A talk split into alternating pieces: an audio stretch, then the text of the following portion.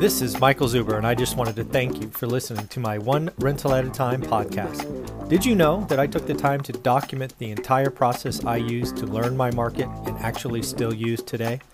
I released it as a $199 online course via Teachable, and it is called How to Get Started One Rental at a Time. With that, you get access to my private Facebook group and can join our group mentoring calls every Saturday at 9 a.m. Pacific. You can find it on my website at onerentalatatime.com. Now, on with the show. Good morning, good afternoon, good evening, folks. Michael Zuber, One Rental at a Time. We are back with our Thursday guest, guest Mr. Jonathan Twombly. How you doing, sir? I'm doing great, Michael. And I have to say, I'm excited for what you're about to show me. I, you just showed this thing to me offline a minute ago, and I you're excited. I'm excited. I want to dig into this. That's awesome. So one of the things that I built while you were uh, enjoying the the tail end of summer is I built a 50 year spreadsheet.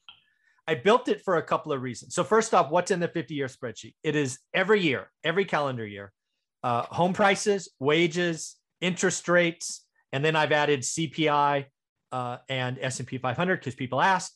And then I've done calculations based on uh, income. I've done front end ratios, which is something a mor- mortgage broker helped me with.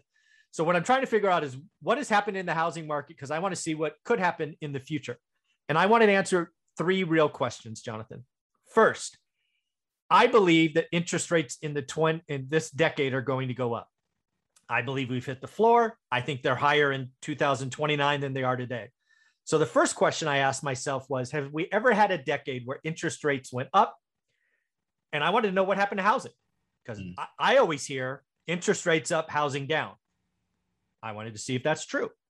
Next question I asked, something I have always believed is I believe wages, wage growth specifically front end residential real estate because again, it's it's a levered business, right? You you you you borrow on or you buy on payment, not on price.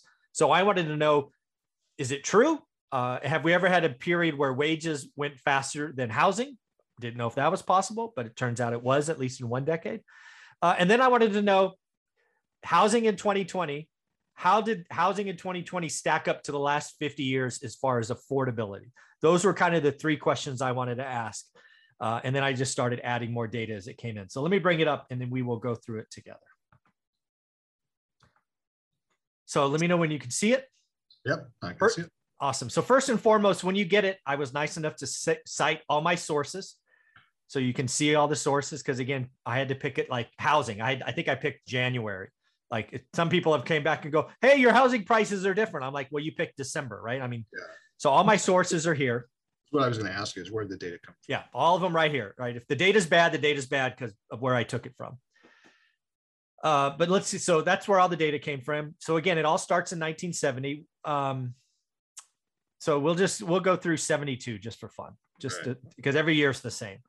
So I got home home ownership rate because I believe getting on the property ladder is good. I believe the notion of renter nation is bogus. Uh, but so I captured it. We'll see where the highs and lows were through 50 years. Then I wanted to capture median home price. This again is a national, a national, a national number uh, I actually calculated home appreciation. I did not trust what was out there. I did the math. That's why there's a blank here because I didn't have a source year. So I calculated that. And I took the average 30 uh, year fixed rate mortgage. Again, I had to pick a date. I think I picked June, but again, it's listed in my data sources. Uh, then I did a down payment. I actually made that a variable because you could change it right here. It's 10% for this math, but you can change it here and it ripples through the entire spreadsheet. Finance amount, again, it's just math, right? Price minus down payment. Then I calculated the payment, again, using the interest rate, and I used 30 year fixed. This is a big one median uh, income family of four. So, probably in the 70s, that was probably a single person.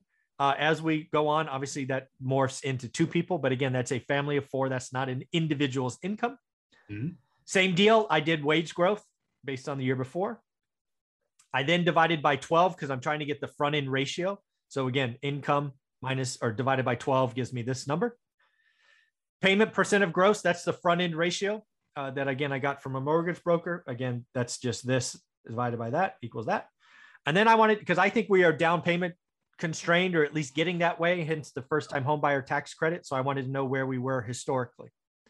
So this is where the spreadsheet started. And then I added CPI because everybody asked in S&P, but we're going to stay up here. So uh, I've done a couple of things because that's a lot of data. So first and foremost, I summarized the beginning and the end of each period. Check out the 70s. Wow. Interest rates start here at eight and a half, they go to 11. But look at housing. Wow. Housing doubled. I would not have guessed that. I mean, Yeah. that's that's not a talk track anybody talks about. Yeah. And then, oh, by the way, wages. Wages went up 88%. Wow. If we go over to the 80s just for fun, right? Housing's up 70%. Interest rates fall and, and they will fall every decade thereafter. Uh, incomes went up another 63%. The 90s. This was actually a period where wages, you can see it here, 36% were higher than uh, Hmm. housing growth. It was the only decade that happened. Then we go here. Uh, again, housing still on fire, 41% higher. Incomes up 25, but again, interest rates continue downward. Then the you know 2010 kind of same deal. This one was about even, right? Both were up 41%. And then I did 2020 and then I did math to get 2029. But yeah, this is um, pretty good. So now let's go through and look at the decades because I also highlighted some interesting things. Green means it's a peak period. So for example, would you would you be surprised to realize that home appreciation peaked in 78, 79, and 80? I, I would be very surprised. And it's, you know, you and I are both old enough to remember Uh, yeah. times as kids. And I do not, I remember the, the 80s as having a housing boom, but I do not remember the 70s. I remember the 70s for stagflation and gas lines and, Yeah. and high interest rates uh, and not for, uh, Yeah. for housing this. boom. It's all inflation. And again, a lot of that is we will see in this spreadsheet points to wage inflation, wage growth. Wage growth leads to higher housing, even with higher rates. Look at this. The Mhm. rates were going up. We do start running into a front end ratio. So my mortgage broker tells me anything above 33 will likely get a no answer from a bank. So not a lot of people getting housing done in, in 1980 because of rates. And obviously they continue up from there. Look at the front end ratio jumps to 46 Wow. right? And this is now an 81 where Volcker takes it to 16.6. And again, we still have home appreciation, right? Home appreciation gets a little low in 83. But yeah, so we It was, have a a, it was a bad recession in 82, 83, right? Yeah. uh-huh. Yeah. So again, not people, not a lot of deals getting done, at least traditionally. This is this is the land of Carleton Sheets creative financing. Right. That, it- seriously, that's what was that was what was going on. So housing appreciation, less people buy. Look at that. H- Home ownership falls in the 80s, Yeah. Right? For six years, it's below 64%. Right. But so I mean, it's still, I mean, if you think about this, Mhm. yeah, it's below 64, but this is, you know, pretty much statistical noise though, right? I mean, it's, it's, well, it's the lower band. It turns out to be the lower band of 50 band, years. yeah. Yeah. We're, we're in a pretty tight ratio. So again, rates, uh, and again, rates peak in 82. They start going down for the next 40 some odd years or 38 years or whatever they are. So again, wage growth really stagnates in the 90s. It starts to get pretty low.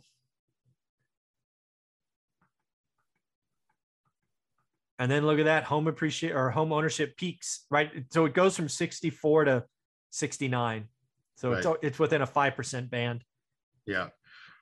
But this is, uh, you know, so when you're, I, I love this data because it just shows uh, up until the mid 90s, Mhm. the consistency of home, home ownership being around 64, Yeah. 65% for forever, right? Yep. And then this spike in in the early 2000s, which is essentially driven by re- really low interest rates in the housing bubble. Well, I And- wouldn't say low in. Well, I guess Well, comparatively speaking, right? Because if you, yeah, I guess comparatively speaking, yeah, you slide back, yeah, you're right.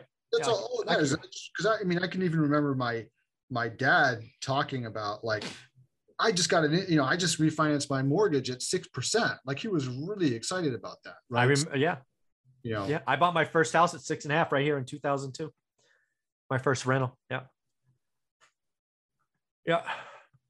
And then we go forward, more stuff happens. Wage growth stagnates 05, 06. We actually have negative wage growth. Yeah. Right. Bad reset, great recession, which Yeah. leads to this is a big one for me, right? Everybody talks about housing crash, and I've had I've had people talk about 40% residential real estate crashing. The largest bubble in the history led to five years of negative, but the worst year on record was negative 8.9. But remember that this is also national, right? So that is, of course, markets that that did much worse. Right? Of course. Mm-hmm. And also cumulative. I mean, if you add this up, I mean, you're getting, you know, and and this is compounding too. Remember. Right. Well, so, it goes from 204 to 170, so it's like 15 percent. Yeah. So it's still it's it's substantial, right? And this is on a national level. It right? is on a national level. That's correct. Yeah. yeah. And you know, and I remember, you know, this is also. Do you remember? um What's the name of the book? Um so, you know, there, he, David Bach wrote a whole bunch mm-hmm. of about, you know, well, he was automatic millionaire or something like that. David yeah, did, I mean, yeah, and so he had the whole of the latte factor. Remember? His yeah, yes, the latte. Buy lattes, invest the money in something else. And one of the things I remember him talking about right around, right, right the, as this was happening, he said, "There's never been a national housing, but basically, yeah, I remember. Yeah. There's no bubble. There's never been a national housing bubble. So what's happening right now is not a bubble. Yeah. And then boom, boom. then uh, he was wrong. yeah. So again, we keep moving on. Again, wage growth, housing growth. Wait, housing is generally higher than wages. Again, it's a borrowed business. It makes sense. Uh, we do have very low affordable, or the front end ratio gets ridiculously low, which means it's affordable, right? There's obviously a back end ratio which takes into car loans and student loans. The front end is just payment and income. Yeah. Uh, but yeah, so it gets um, yeah. This is this is this is where we got to. And again, I did I ended in 2020 because obviously 2021 is not over. But right. just because people don't like that, I did jump and did did this for July. Just people ask. We did see a big jump in home prices, right? We ended yep. we ended 20 at 270, and here we're at 263. Interest rates were down again, at least as of the building of this. They've gone up since then. Um, payment now is at 19%, where I think we were at 16 here. Yeah, 16%. So what is mm-hmm. so I'm I'm curious like why 10% as a down payment? I don't know. I was thinking owner occupied. I can change it. That's the beauty of having. It. I mean, but in a lot of markets, isn't isn't it?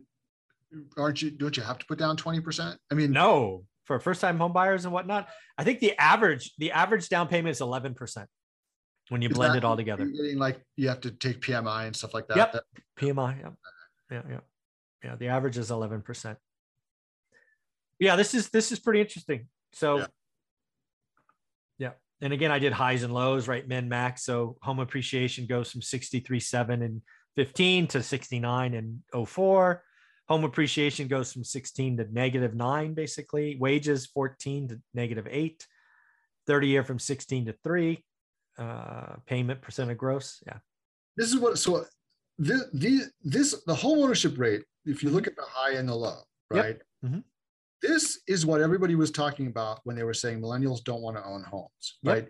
Because of short memories, right? And Correct. they were 63.7% is really not that far off the long term. Well, rate. the long term average is right here 65.4. Yeah. And oh, by the way, 2020, we are above that. Yeah. And so what you see here, though, is that, you know, the people who are saying, "Oh, millennials don't want to own homes. People don't want to. People only want to rent now," is only because they were looking at the fall from 69 to 63.7. Correct. This 69 number was artificially inflated. Oh, by at least a point and a half. Yes. Well, yeah, by but by by government policies mm-hmm. that were Absolutely. encouraging people to buy homes. Bad lending. Banks that were also getting into it by giving out bad loans to people. So this number that people were saying, oh, look at the calamity in housing. Mm-hmm. You can look at that number, or maybe to be a little more fair, the number between, say, the 65 and 69 mm-hmm. as 4% of people who never should have owned homes in the first place. Yeah, so, probably at least half of those. I, I give you 2% for sure. And that, and they just weren't, they just didn't have the, the financial wherewithal to do it. Right? No, I totally agree. Totally so, agree so that whole this whole the, the, thing that we start seeing and you're seeing it if the if the low is at is the 2015 mm-hmm. that means that 2016 was when it started going back up again. And Correct. those are the millennials Coming moving in. into ownership the ones who are supposedly never going to own homes ever. Let's look. 2016 so get that on the screen. Here we go. Yeah. Always always always always yeah. a, a silly argument as far as I was concerned. Yeah, and again, the the, the big thing is it's it's a really a tight band where this hasn't moved in 50 years. You know, other than a I I think two percent, right? So 67 would have been the natural high probably. Now we're from 60, what is it, 65 to 67? That's a really tight band. Not a lot has changed in 50 years. Yeah. Yeah. And if you look at, and if, you know, look, right now, or as of 2020, Mhm. right? Oh, yeah, okay, so you got, you've got 2021. So we're at 65.4, right? Right. It slightly a little highish, right? And Yeah. it's historically, and that's again because of like super low interest rates and because of this COVID phenomenon where Mhm. people have, you know, suddenly decided they have to own. They Yeah, we pulled forward demand, right? A lot of, you know, I don't know what percentage, but some people came in. Exactly. And you may see this rate start to tick down a little bit again, not because people don't want to own homes, but because they can't find them to buy. Yeah. Because If the, popu- the population is growing and if, if home building is not keeping pace, then people just can't find homes to buy, right? So uh, you'll see, you may- see it ticking down a little bit, you know, from, and it already has since last Mhm. year. So, yeah. Yep. Yeah. So in the end, I think the whole renter nation argument is people miss uh, not understanding true history. Well, not just that. I think there's a little bit of willful misrepresentation in there. too. Yeah, exactly. Yeah. Like for people who had a- had a an agenda Mhm. and wanted to promote, especially apartment investing, frankly. So I totally agree. Very, very cool. So I will definitely send that to you. Uh, thank you for thank you for looking at my homework. That that took about almost a day when I added all together to pull that data. So uh, I'm glad you like that. I will send it to you. How can people follow you and get part of your world? Yeah, uh, come and join my Facebook group. It's free. Uh, it's called the Multifamily Investment Community. You can just search for it on Facebook. It'll pop right up. When you join, uh, you should answer the three questions that you're asked. One of which is do not spam Hmm. the group. One is uh, kind of why do you want to join? Because I'm just curious why people want to join. And the third one, you actually, I'm asking if you would like a free download that I give away. So there is a free thing that you get if you join, if you want it. Uh, but you're not going to find out about it unless you come via computer, which is where Facebook will show you the three questions because it doesn't show you the three questions on your phone for some reason. So go to multifamily investment community and uh, join. And if you are a fan of the show, just drop it into one of the questions. I just like, I just, know, I, I get a kick out of yeah. Telling me that they heard about me on your show. So uh, please do that. Very And, cool. you know, to know. Thank you, Jonathan. Have a wonderful, wonderful afternoon.